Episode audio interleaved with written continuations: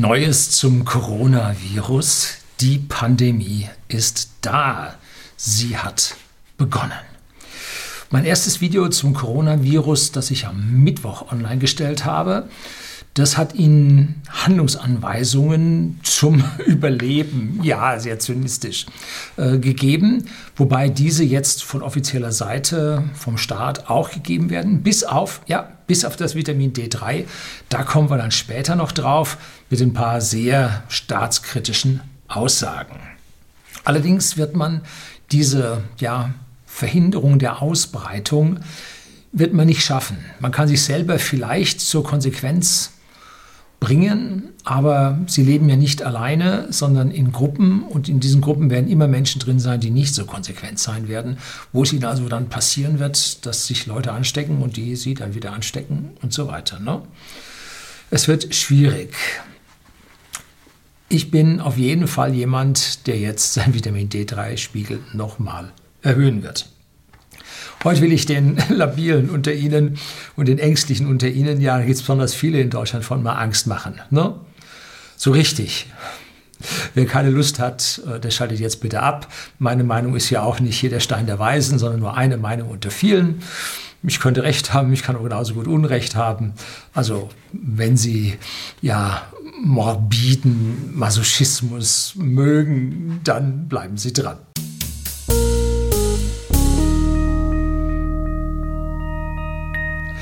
Guten Abend und herzlich willkommen im Unternehmerblog, kurz Unterblog genannt. Begleiten Sie mich auf meinem Lebensweg und lernen Sie die Geheimnisse der Gesellschaft und Wirtschaft kennen, die von und Medien gerne verschwiegen werden.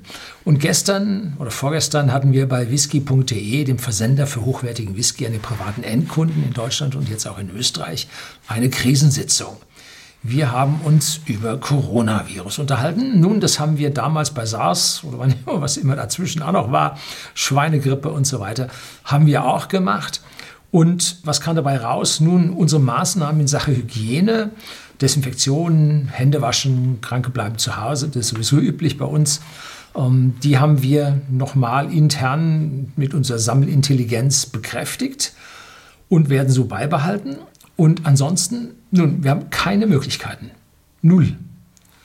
Wir werden die Möglichkeiten an Homeoffice-Arbeitsplätzen erhöhen, als wir sie jetzt schon haben, damit wir auch bei höheren Infektionsgraden bei uns im Unternehmen weitere Ansteckungen verhindern können, aber unseren Prozess weiterführen können, damit wir handlungsfähig bleiben.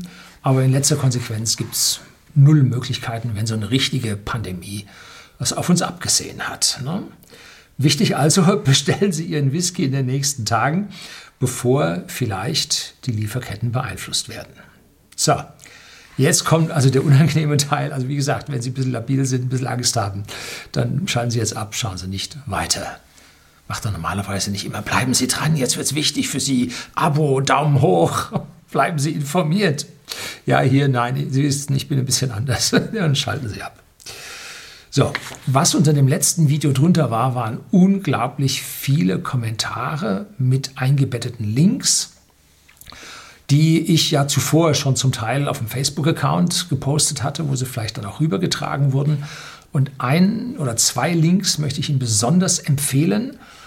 Und zwar äh, eine Webseite, die Ihnen online in mehr oder weniger leicht verzögerter Echtzeit, ist dann keine Echtzeit mehr, leicht verzögerter Aktualität zeigt, wie die Infektionen fortschreiten, wie sie sich ausbreiten, wie die Pandemie zum Laufen kommt. Das kommt von, von der John Hopkins University. Da kommt es her. Und da gibt es sowohl eine Desktop-Version, machen Sie am besten gleich einen Favoriten oder ziehen Sie sich auf den Desktop oder es gibt auch eine mobile Version. Beide Links packe ich Ihnen unten rein und ich blende Ihnen auch gleichzeitig jetzt hier ein Bild von der Webseite ein, wo Sie sehen können, wie das da alles gezeigt wird, die aktuellen Infektionszahlen und so weiter. Und wer da so nun genau hinschaut, der sieht, dass wir in Deutschland von 1 über 3 jetzt auf 27 Infektionen hochgeschossen sind. Und zwar jetzt am 27.02. morgens 8.43 Uhr habe ich diesen Screenshot ge äh, gezogen. Und bis dieses Video dann online geht, ist es wahrscheinlich dann schon Samstag früh, vermute ich mal. ungefähr. So, was ist nun der Unterschied zwischen einer Epidemie und einer Pandemie? Diese Worte werden gern verwendet. Pandemie ist, wenn die Epidemien weltweit auftreten. So, das ist die einzige Definition. Epidemie ist etwas, wenn etwas exponentiell losgeht, riesige Krankheitswelle und so. Und wenn sich das dann international, global über die Welt ausbreitet, dann nennt sich das eine Pandemie.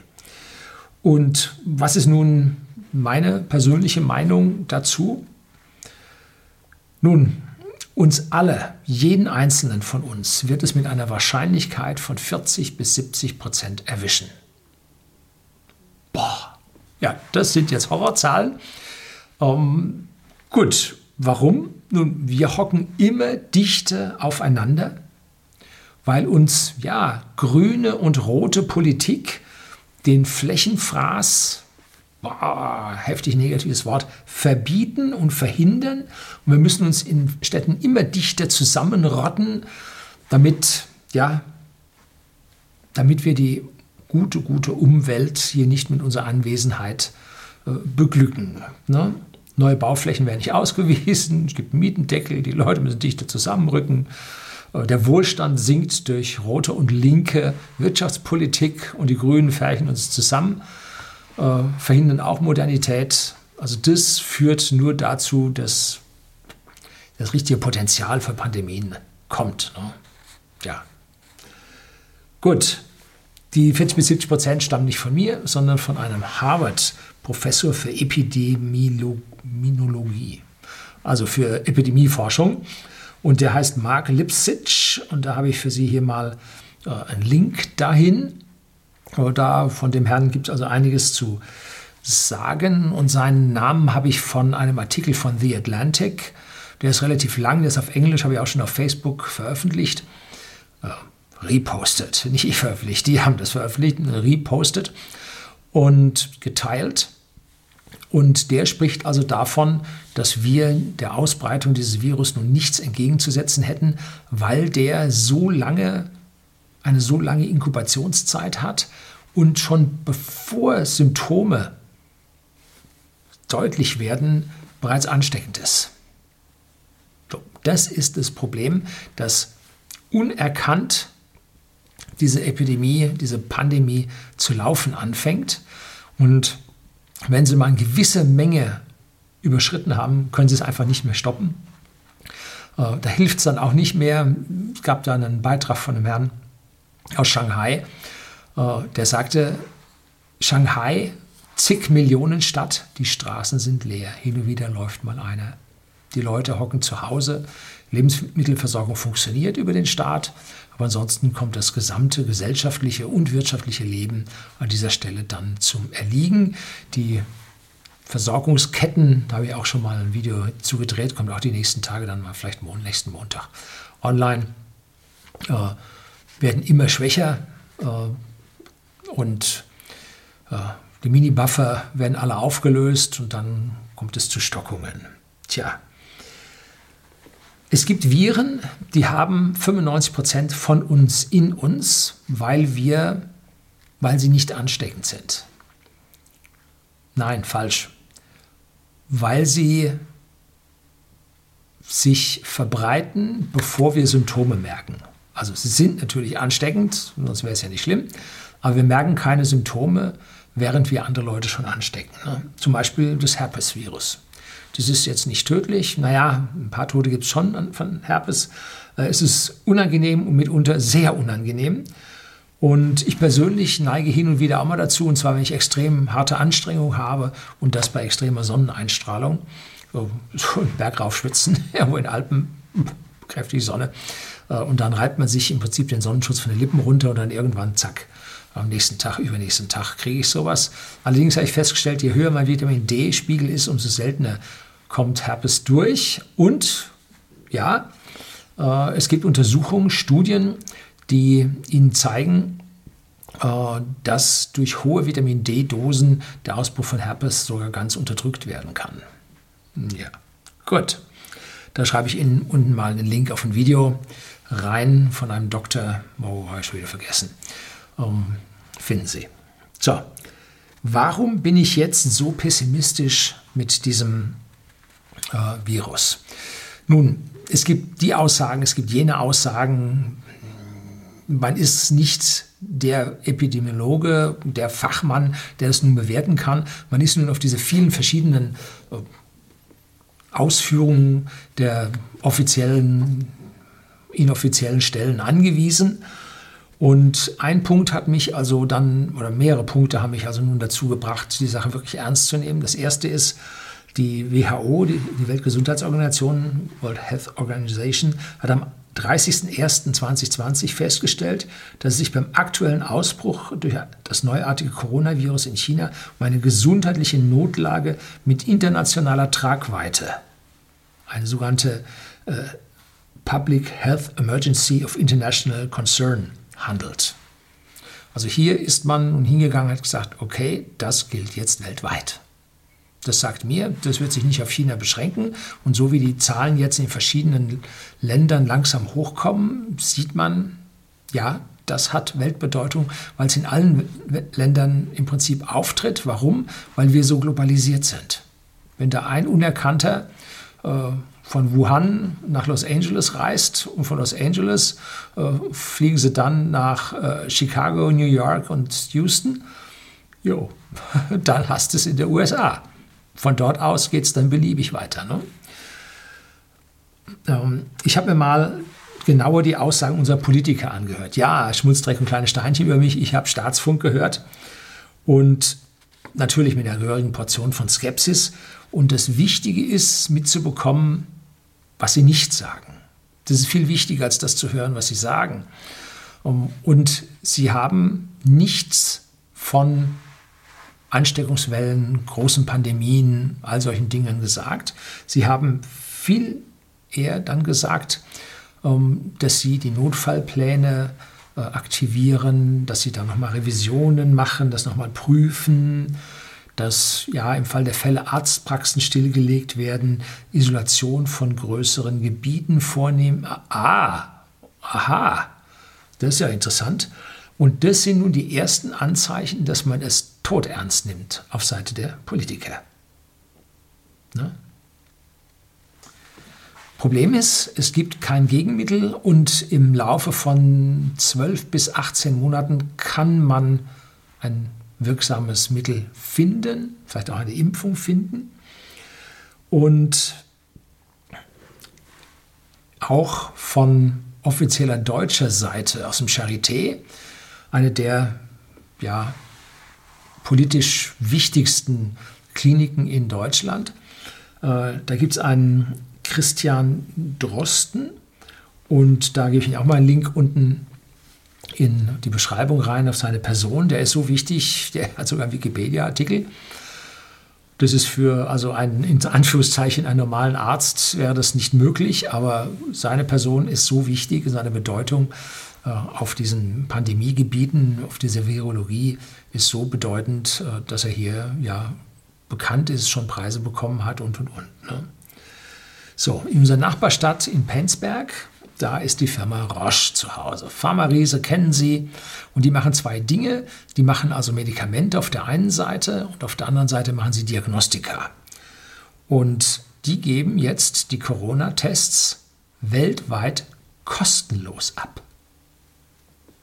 Jo, haben Pharmakonzerne nicht was zu verdienen? Warum macht man das? Also wir haben es gehört von Mitarbeitern direkt aus Roche heraus.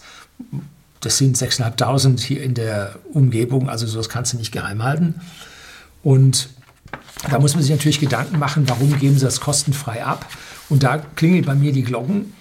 Ähm, und sie werden auf der einen Seite, ja, das muss man aus Reputationsgründen machen und so weiter. Äh, auf der anderen Seite klingeln bei mir die Glocken und sagen, äh, sie werden wohl mit der kostenlosen Abgabe mehr Gewinn erzielen als mit einer Kostenpflicht. Ja, erlauben Sie mir diese, äh, boah, ja, weiß gar nicht, wie ich das bezeichnen soll. Um, ja, wobei allerdings stellt man fest, dass bei uns die Tests doch noch Geld kosten, wenn man hier mit dem Arzt spricht. Also am Ende ist es so, in dem Moment, wo man jemanden positiv testet, muss der ja automatisch isoliert werden, automatisch Medikamente vergeben werden. Vielleicht verdienen sie an der Stelle. Ja. Wir werden in Summe, wenn das tatsächlich so hoch geht und wir 40 bis 70 Prozent Infektionen haben werden, werden wir eine wirtschaftliche Delle bekommen. Ne? Versorgungsketten werden dann aus manchen Gebieten heraus unterbrochen werden, abreißen, so wie aktuell schon 100 Medikamente nicht mehr geliefert werden können, weil die Versorgungsketten irgendwo unterbrochen wurden, sei es bei der Herstellung in China von den Grundstoffen, sei es bei Verpackungsmaterial, sei es ja bei Umverpackungen oder oder oder 100 Medikamente und in der ganzen Liste äh, dieser Medikamente, die nicht lieferbar sind, auf der gelben Liste äh, war ein einziges, wo dann grün-weiß wieder lieferbar. Und der Rest, alles rot. Ne? So, also Harvard sagt Infektionsrate von 40 bis 70 Prozent. Dann sagen wir mal, jetzt sind wir mal nicht zu äh, katastrophengeil, sagen wir mal 50 Prozent. Ne? Wenn wir, wir werden also damit weltweit 4 Milliarden infizierte Menschen sehen. 4 Milliarden Infizierte. Boah. Ja, äh, Allerdings, gute Nachricht, nur ein Teil von diesen Menschen wird die Symptome zeigen. Sagen wir mal 50 Prozent. Wenn man nichts weiß, ich bin Ingenieur, äh, schätzt man. Und wenn man nichts zu schätzen hat, sagt man die Hälfte. Ne? Ähm, das heißt, zwei Milliarden werden krank werden und werden mehr oder weniger beim Arbeiten ausfallen. Gutes dabei ist, die werden nicht gleichzeitig alle ausfallen, weil die Pandemie ja durchrauscht durch die entsprechenden Gebiete. Ne? Bei einer Krankheitsdauer von vier, fünf Wochen werden also ein Zehntel dieser zwei Milliarden, also 200 Millionen, gleichzeitig krank sein. Das ist was, ist aber jetzt nicht so schlimm. Es ist schlimm, wenn es in einzelnen Unternehmen, die wichtig für die Gesamtversorgung der Bevölkerung sind, äh, so Single-Sourcing-Unternehmen, wo es also nur einen Lieferanten von gibt, wie zum Beispiel, was war es bei Fukushima, bei dem großen Tsunami mit dem Erdbeben und der Welle. Ähm, da hat es ja auch Unternehmen zur Festplattenfertigung dahin gerafft. Ne? Also die hatten ja spezielle Aktuatoren für die Arme von Festplatten. Und das war ziemliches Single-Sourcing von denen. Und dann brach das zusammen. Oder auch Fertigung von Airbags, da hat es auch mal sowas gegeben. Gibt es auch noch zwei auf der Welt, die die fertigen, diese Kartuschen da drin. Und da war auch eine Firma hinüber oder mindestens oder war das ganze Ding, also da hat es auch Verzögerungen gegeben, äh, was uns, was wir gerade noch so geschafft haben. Und äh, was wichtig an der Stelle ist, am Ende werden einzelne Prozent, man weiß noch nicht, wie viel es sind, zwischen 1 und 5 Prozent ist das, was die Leute sagen, ähm, von den 4 Milliarden Infizierten sterben. Jo, also zwischen 40 und 400 Millionen Toten. Das, die Zahl muss man sacken lassen. 400 Millionen Tote. Das ist, wenn es am oberen Ende halt passiert und äh, 40 Millionen, wenn es am unteren Ende dieser Spanne passiert. Die Zahlen sind während der Infektion eigentlich normalerweise nicht festzustellen, weil das alles viel zu ungenau ist. Man kümmert sich darum, die ganze Sache überhaupt erstmal Herr zu werden. Ähm, erst nachhinein wird gezählt. Ne? Und dann kommen die Zahlen raus, die es nun wirklich hatte. Ne? So war es zumindest mal bei SARS. Das ist auf jeden Fall mehr als die spanische Grippe. Und die war schon heftig. Ne? Gut, sie hat im Prozentsatz zur Bevölkerung in Europa mehr dahin gerafft. Ähm, ja. Ähm, und wen, jetzt wird es richtig zynisch, ne? wen erwischt es? Vor allem Ältere. Ne? Und das wird, ich traue ja da kaum es zu sagen, ne? vor allem unsere Renten- und Krankenkassen entlasten ja, für ein, paar, für ein paar Jahre, dann wächst dann der Alters, die Alterspyramide wieder nach. Ähm, allerdings müssen auf der anderen Seite die Lebensversicherungen dann heftige Lumpsums da bezahlen, hm, wird auch auf der Seite für die Lebensversicherung. Die Krankenversicherungen werden anfangs kurz belastet, dann entlastet, die Rentenversicherungen werden entlastet äh, und die Lebensversicherungen die werden belastet. Wie das so gesamtvolkswirtschaftlich ausgeht, werden wir nachher sehen. Ne? Vorher relativ schwer jetzt zu sagen. Ich gehe davon aus, dass wir in unserer entwickelten Welt weniger sterben als in der dritten Welt. Es ist auch nicht so ganz sicher, wer nun vom Altersprofil und so äh, tatsächlich am Ende dann sterben wird und wer infiziert werden wird. Ich habe vom 11. Februar äh, Zahlen, die am 20.02. in der Neuen Zürcher Zeitung veröffentlicht wurden. Den Link finden Sie auch unten drunter. Da sehen Sie die äh, Gauss-Verteilung über die Infizierten und die Verteilung über die Gestorbenen. Und da sieht man, dass auf der einen Seite äh, die Zahl der Sterbenden mit zunehmendem Alter ansteigt, auf der anderen Seite aber die Anzahl an Infizierten im mittleren Alter am höchsten ist. Liegt daran wahrscheinlich, weil die sich am meisten bewegen, weil die am wirtschaftlich aktivsten sind und gesellschaftlich am aktivsten sind. Deswegen werden die wahrscheinlich am meisten infiziert sein.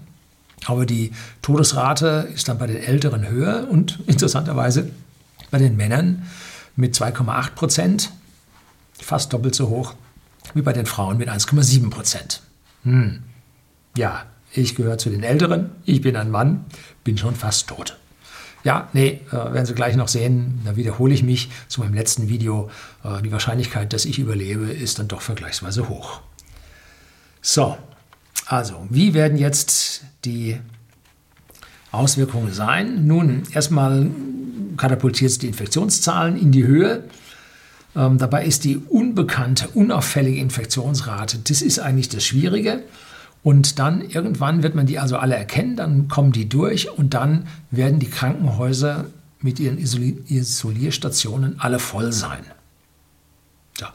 Weil man dort natürlich Isolierstationen hat, da hat man entsprechende Anzahl an Betten, aber äh, die sind dann irgendwann voll. Und ich fragte dann, als ich mit dem Kreuzfahrer in der Antarktis unterwegs war, fragte ich dort den Arzt, die hat mir sein Krankenhaus mal angesehen, piekefein und so, ganz toll, neu, modern.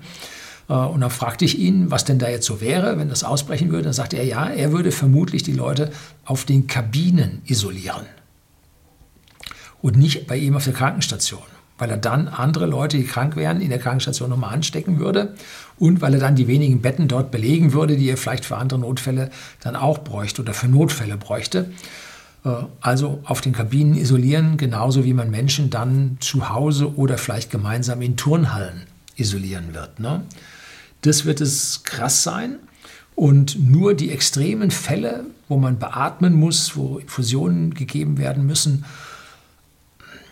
an der Stelle wird man sie noch in die Krankenhäuser reinnehmen, aber auch das wird nicht reichen, weil es einfach dann im Falle einer großen Pandemie einfach zu viele sein werden. Und in dem Moment, wo das so viele sein wird, werden alle öffentlichen Einrichtungen geschlossen werden, alle Schulen, alle Kindergärten, damit bleiben die Eltern zu Hause, können also nicht zum Arbeiten gehen, dann werden Familien krank, dann werden Mitarbeiter krank und dann werden etliche Stellen ja unterbrochen werden, werden ihren Betrieb unterbrechen müssen. Und dann wird bei den Lebensmittelversorgungen wird der Weiterbetrieb wird befohlen werden mit Notstandsverordnungen. Wenn nicht genügend Mitarbeiter da sind, weil sie krank sind, wird man Fremde hinzuziehen. Äh, wir werden Polizei auf den Straßen haben, vielleicht auch schon das Militär, wenn es mit der Polizei nicht reicht. Wir werden es sehen. Je langsamer die Pandemie sich ausbreitet, umso besser ist es. Wenn wir also am Anfang die Verteilung der Leute in der Bevölkerung mit allen möglichen Mitteln reduziert, dann haben wir einen Teil der Erkrankten schon durch, bevor es hinten dann richtig losgeht. Und je weiter wir in den Sommer reinkommen, umso höher steigt die Vitamin D, natürliche Vitamin D-Versorgung in der Bevölkerung an, dass hier mehr Schutz da sein wird. Also je weiter wir die Sache in den Sommer hineintreiben können, umso besser wird es werden, umso weniger werden infiziert werden können, äh, weil wir einfach einen höheren Vitamin D-Schutz vor diesen Viren haben. So, so muss es jetzt nicht kommen. Ne, wie gesagt, meine persönliche Meinung, meine eigene Dystopie. Es wird jedoch von einem Teil der Offiziellen so gesehen und die Politik hält sich da natürlich die ganzen Optionen offen. Wirklich auffällig für mich war, dass das Staatsfernsehen die Emotionen niedrig hält.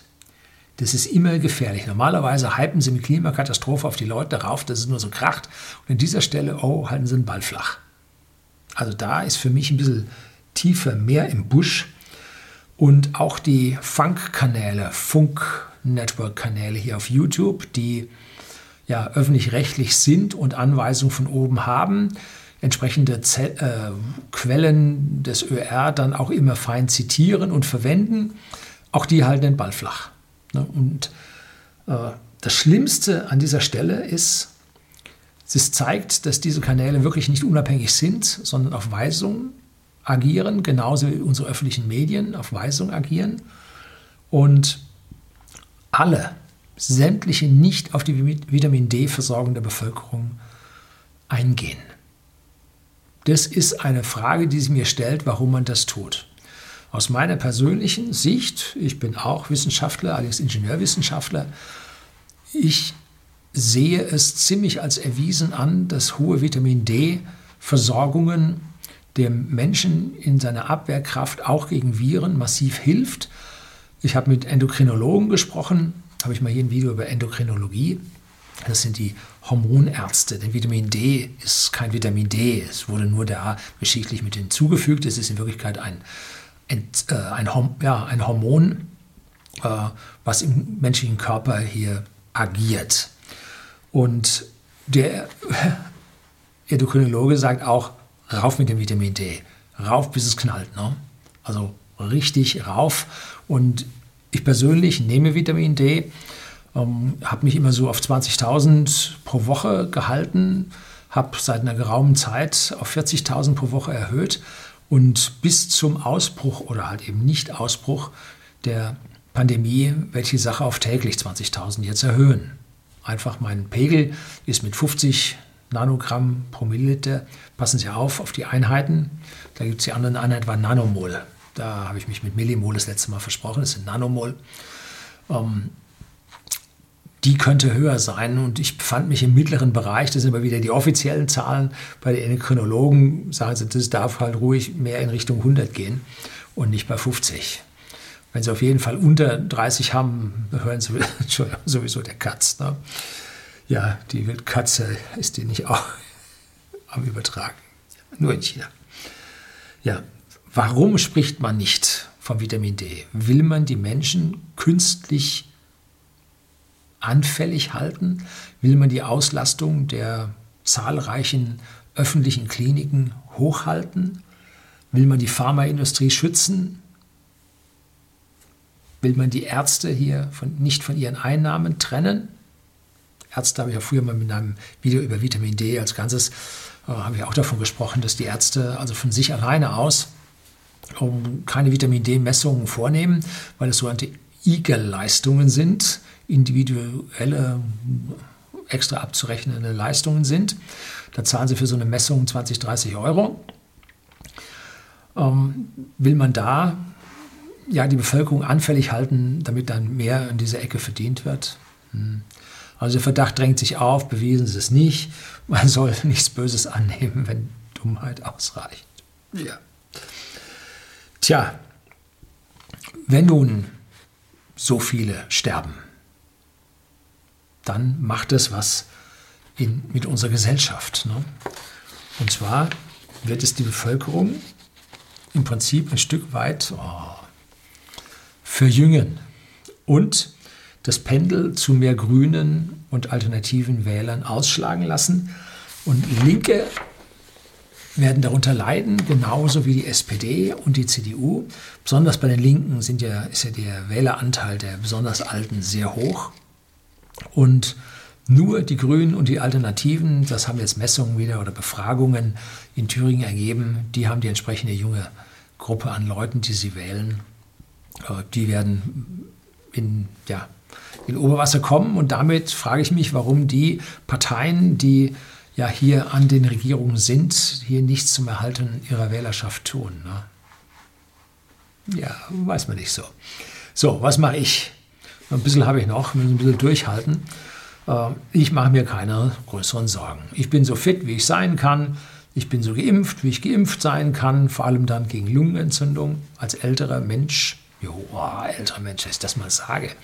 Äh, sollte man das sein? Mein Vitamin D-Spiegel ist hoch, wird jetzt noch höher, bis das Virus mich erreichen wird. Äh, alles im grünen Bereich. Und jetzt muss man ein Stück weit Fatalismus walten lassen, weil Fatalismus äh, belastet ihre Seele nicht. Es, es kommt, wie es kommt. Ähm, wer allerdings zu dick und zu unfit ist, der damit seinen Kreislauf schon ein gutes Stück belastet, der muss sich mehr Sorgen machen. Ne? Alle die, die einen zu niedrigen Vitamin D-Spiegel haben, die müssen sich Sorgen machen.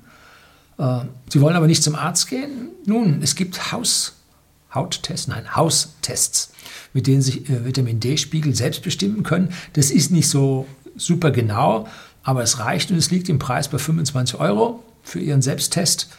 Und damit können Sie sich zumindest mal eine Tendenz anzeigen lassen, wo Ihr Vitamin D-Spiegel ist. Und was beim letzten Mal nicht so richtig rausgekommen ist, wenn Sie nördlich des 45. Breitengrads leben, und das tun wir alle hier in Deutschland, auch wir hier in Süddeutschland sind bei 48,5 oder sowas, ne? Äh, Sie alle haben einen zu niedrigen Vitamin D-Spiegel, weil wir hier nicht genügend Sonne haben. Sie müssen das substituieren, Sie müssen das zuführen, um ihn hochzubekommen. Im Sommer können Sie gar, den Wert nicht, der hält sich, der ist relativ stabil, äh, wird aber abgebaut. Sie können aber im Sommer nicht so viel aufbauen, dass es Ihnen bis zum Frühjahr reicht. Und deshalb kommen die ganzen Infektionen, kommen die ganzen Grippen, äh, kommen dann erst ja, im neuen Jahr, im Januar, Februar ist die hohe Grippesaison, weil da dann die Vitamin D-Spiegel, die wir im letzten Sommer in Ferien aufgebaut hatten, im Herbst gerade noch so halten konnten, aber dann über den Winter abgebaut werden und im Januar, Februar, bevor die ersten Sonnenstrahlen uns wieder erfreuen, sind sie auf einem absoluten Tiefstand und da schlagen sie zu, die Viren. Da schlagen auch die Bakterien zu, da schlägt so alles zu, weil unsere Abwehr auf dem Minimum ist. Und deshalb müssen wir am Vitamin D etwas tun. Wenn Sie jetzt äh, Vitamin D zu sich nehmen wollen, nun, es gibt da eine ganze Palette, die mittlerweile nicht mehr apothekenpflichtig ist. Äh, Im Prinzip ist es so 180 ein, äh, 180 Tabletten mit 20.000 äh, Einheiten Vitamin D3 plus K2 äh, kriegen sie für 25 Euro oder so. Um, K2 sollte dabei sein, dass es auch nicht aufgenommen wird. Wer noch ein bisschen heftigeres aufnehmen will, nimmt noch einen Löffel Öl dazu. Äh, und wenn Sie davon jeden zweiten Tag eine nehmen, dann kommen Sie ein ganzes Jahr mit 25 Euro aus. Lassen Sie lieber ein paar Bierflaschen weg. dann kriegen Sie also hier äh, fürs gleiche Geld wenigstens eine ordentliche Abwehr hin. Das ist eine Empfehlung von mir. Ich bin kein Arzt. Sie müssen das selber entscheiden. Sprechen Sie mit dem Arzt Ihres Vertrauens. So, um die Fitness und damit Ihre Abwehr äh, noch hochzubekommen, bis zum Ausbruch der Pandemie sollen Sie täglich eine Stunde an die frische Luft gehen, auch abends, nachts ne, können Sie gehen, spazieren gehen.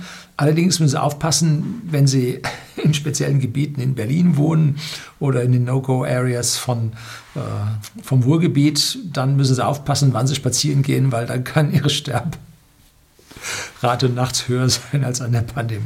War das jetzt gemein? Ja, das war gemein. Ja, okay. Ähm, warum? Ja, da sind die Rot-Grünen dran. Ne? Die Roten sind schuld.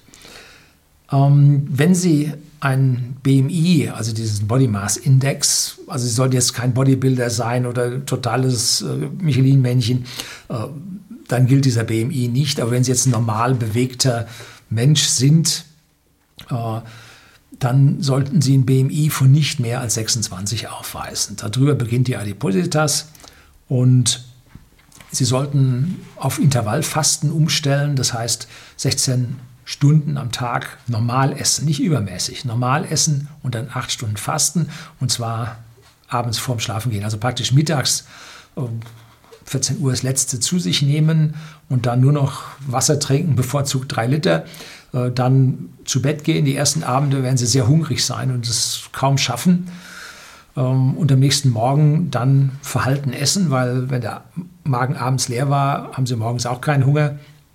Äh, und dann mittags wieder normal essen und dann wieder fasten. Also dieses Intervallfasten, äh, das bringt ihnen ganz gewaltig das Gewicht runter. Also da können sie in einer Woche locker ein Kilo abnehmen.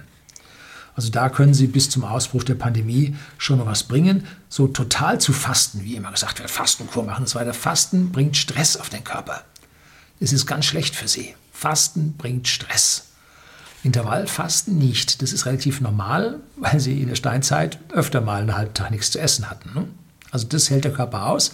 Aber so richtig 14 Tage Heilfasten, nur mit Wasser und Gemüsebrühe, Das führt zu einem Stress auf ihrem Körper, den sie sich gar nicht vorstellen können. So hat es mir mal ein Arzt in der Verwandtschaft erzählt. Also da sollten Sie dann Ihr Gewicht doch deutlich um etliche Kilos senken können und hier in einen guten Bereich kommen. Wer dagegen zu dürr ist, haben wir auch jemand in der Verwandtschaft, BMI 16,5. Uh, jo, das sind Modelfiguren. Ähm, dann sollte man jetzt noch ein paar Kilos aufspecken, weil eine harte Virusinfektion hält man mit so einer Unterversorgung nur sehr schwer durch. Und wenn man dann keinen Klinikplatz bekommt, eine künstliche Ernährung, dann wird es eng mit dem Leben. Ne? Also der sollte dann noch ein paar Kilos aufspecken. Wie geht das am besten? Nun am Abend mit Kohlenhydrate.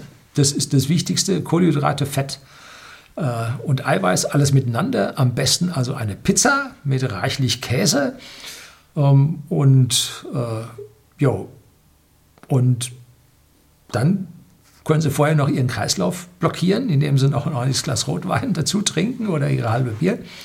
Ähm, da ist Ihr Kreislauf auch noch blockiert und das führt dann dazu, dass diese Kalorien von der Pizza eins zu eins auf Ihre Wampe, auf Ihr Fett gehen. Ähm, damit können Sie ein paar Kilogramm Kalorien zusätzlich zulegen. Ähm, allerdings soll Ihnen klar sein, wenn Sie hier übermäßig Alkohol zu sich nehmen, das wird Ihre Lebenserwartung verringern, weil Alkohol in höheren Dosen halt schädlich ist. Ne? Also essen Sie lieber die Pizza ganz auf, anstatt in den Alkohol reinzudrücken. Nun gut. Ähm, so, wie wird es unsere Wirtschaft erwischen oder wird es unsere Wirtschaft erwischen? Ich bin ziemlich sicher, dass es ja. Die Antwort ja lautet, es wird unsere Nachfrage erwischen, weil die Menschen einfach weniger an Luxus und sonstige Dinge denken als ans Überleben. Ne? Unternehmen müssen sich auf einen Umsatzrückgang, Umsatzausfall von vier Wochen mindestens einstellen. Das ist ein Minus von acht bis zehn Prozent. Und wie viel davon nachgeholt werden wird? Nun, bei diesen SARS-Epidemien und so, da hat man es tatsächlich gemerkt, dass dieser Umsatzrückgang nachgeholt wurde. Die Leute haben ihre Wünsche nicht gestrichen, sondern sie haben ihre Wünsche aufgeschoben und haben das dann nachgeholt. Allerdings war das in der Zeit des wirtschaftlichen Aufschwungs mit ordentlichen Wachstumsraten. Ähm, wenn wir nun aber 5% Tote haben, die gar keine Nachfrage mehr generieren, also höchstens sehr, nein, äh, die keine Nachfrage mehr generieren, ähm, dann kann das bei einigen Firmen so tiefe Löcher in ihre Gewinn- und Verlustrechnung und ihre Bilanz reißen. Und wenn sie dann selber schon ein Zombie-Unternehmen sind, die nur mit billigem Geld am Leben erhalten werden, dann kann das diesen Zombie in die Insolvenz reißen und damit auch andere Zulieferer von diesen Zombies und so weiter. Ne? Damit drängt sich die Frage auf, wird dies, wenn es die echte Pandemie wird, wird es dann der schwarze Schwan, den wir alle nicht erwartet haben? Dass dies einfach nur äh, SARS mal zwei ist und das ist alles nicht so schlimm, hört auch wieder auf und so. Um, alles gehypt, alles nicht wahr. Um, versucht man dann nur die Politik zum Kauf von Tamiflu zu 180 Millionen Euro zu überreden, die nach zwei Jahren dann entsorgt werden müssen, weil die Haltbarkeit überschritten wurde. So hat man, glaube ich, den bayerischen Staat geflöht. Um, ja, das kann die eine Seite sein. Allerdings äh, wird gerade überhaupt nichts auf zusätzliche Medikamente äh, aus und nichts mit Tamiflu, was gekauft werden soll und so. Also das schaut nicht so aus, sondern hier scheint es so ein bisschen in die andere Richtung zu gehen. Ähm, ja, es kann es sein, die Börse hat schon reagiert. Ne? Montag, Rosenmontag, fiel es also ganz schön, kam leichte Erholung hinterher, dann fiel es nochmal. Und jetzt haben sich DAX und Standard Poor's 500 auf ungefähr minus 8% eingependelt. Und zwar jetzt am 27.02 habe im Laufe des Vormittags da mal reingeschaut.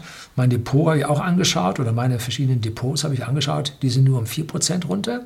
Das zeigt, ich habe prinzipiell die weniger volatilen Aktien erwischt. Also das, was ich getan habe, äh, ist treffend zu dem, was ich wollte, aber äh, sie sind nicht unabhängig davon. Ne? Hm. Gut, kann es nicht sein. Ne? Die sind alle miteinander korreliert, bloß die einen sind mehr korreliert, die anderen sind weniger korreliert. Ne? So, es bleibt spannend und ich freue mich immer, wenn Systeme an ihre Grenzen kommen, weil dann erkennen wir, was an diesen Systemen falsch ist, was an diesen Systemen gut ist. Aber es macht mich dann doch traurig, dass wir hier eine Menge, Menge Tote sehen werden. Das macht mich schon traurig. Aber wir haben keine Möglichkeit, uns ja, davor als Ganzes zu schützen, dass sowas nie wieder auftreten wird, sondern wir müssen nur unsere Lehren daraus ziehen, Erfahrungen sammeln, dass wir halt auf andere Dinge in der Bevölkerung mehr Wert legen, wie Vitamin D-Versorgung zum Beispiel. Und der Bürger kann an dieser Stelle lernen, dass es keine Vollkaskoversicherung fürs Leben gibt. Das Leben ist hart und meistens endet es tödlich. So einfach ist das, ne? Fatalismus. Und man kann in diesem Fall den Staat nicht um Hilfe rufen. Er kann es nicht. Man muss verstehen, dass der Staat, der immer versucht, uns zu sagen, ja, wir sorgen für dich, du kannst dich in deine soziale Hängematte legen, alles ist gut, wähle mich, Partei ABCD und alles wird gut, ich kümmere mich vollumfänglich von dir, ich kümmere mich um deine Sparanlagen, ich kümmere mich um deinen Wohlstand, um deine Gesundheit, um deine geistigen Inhalte. Ja, also ich kümmere dich um alles und ich gebe dir noch ein bisschen Nudging, ich schiebe dich noch ein bisschen in die richtige Richtung und alles wird gut. Nein, so geht es eben nicht. Es ist die Eigenverantwortung des Individuums. Es geht darum, dass Sie sich darauf vorbereiten, dass sie entsprechend fit sind, dass sie entsprechend geschützt sind und dass sie damit ihre Wahrscheinlichkeit daran zu erkranken und daran sogar zu versterben reduzieren. Und wenn sie das nicht tun und sagen, der Staat wird es richten, hm, auf den Tod gibt es keine Versicherung. Ja. Gut, gehen Sie dem Staat nicht auf den Leim. Und jetzt kommt ein ganz, ganz wichtiger Satz zum Schluss, letzter Absatz. Ähm, spätestens, wenn Frau Bundeskanzlerin Merkel aus welchem Ausland auch immer sich meldet und an unser Zusammengehörigkeitsgefühl appelliert, die Fähigkeiten des Staatsapparates positiv herausstellt, wir sind gut gerüstet, es wird alles getan und dann auch die ehrenamtlichen Helfer lobt, dann sollte Ihnen klar sein, dass alles, was dann kommt, wirklich alternativlos wird. Und zwar in der tiefsten inneren Bedeutung dieses Wortes. Das ist dann der Offenbarungseid unserer Politik. Hm, das soll es gewesen sein. Herzlichen Dank fürs Zuschauen.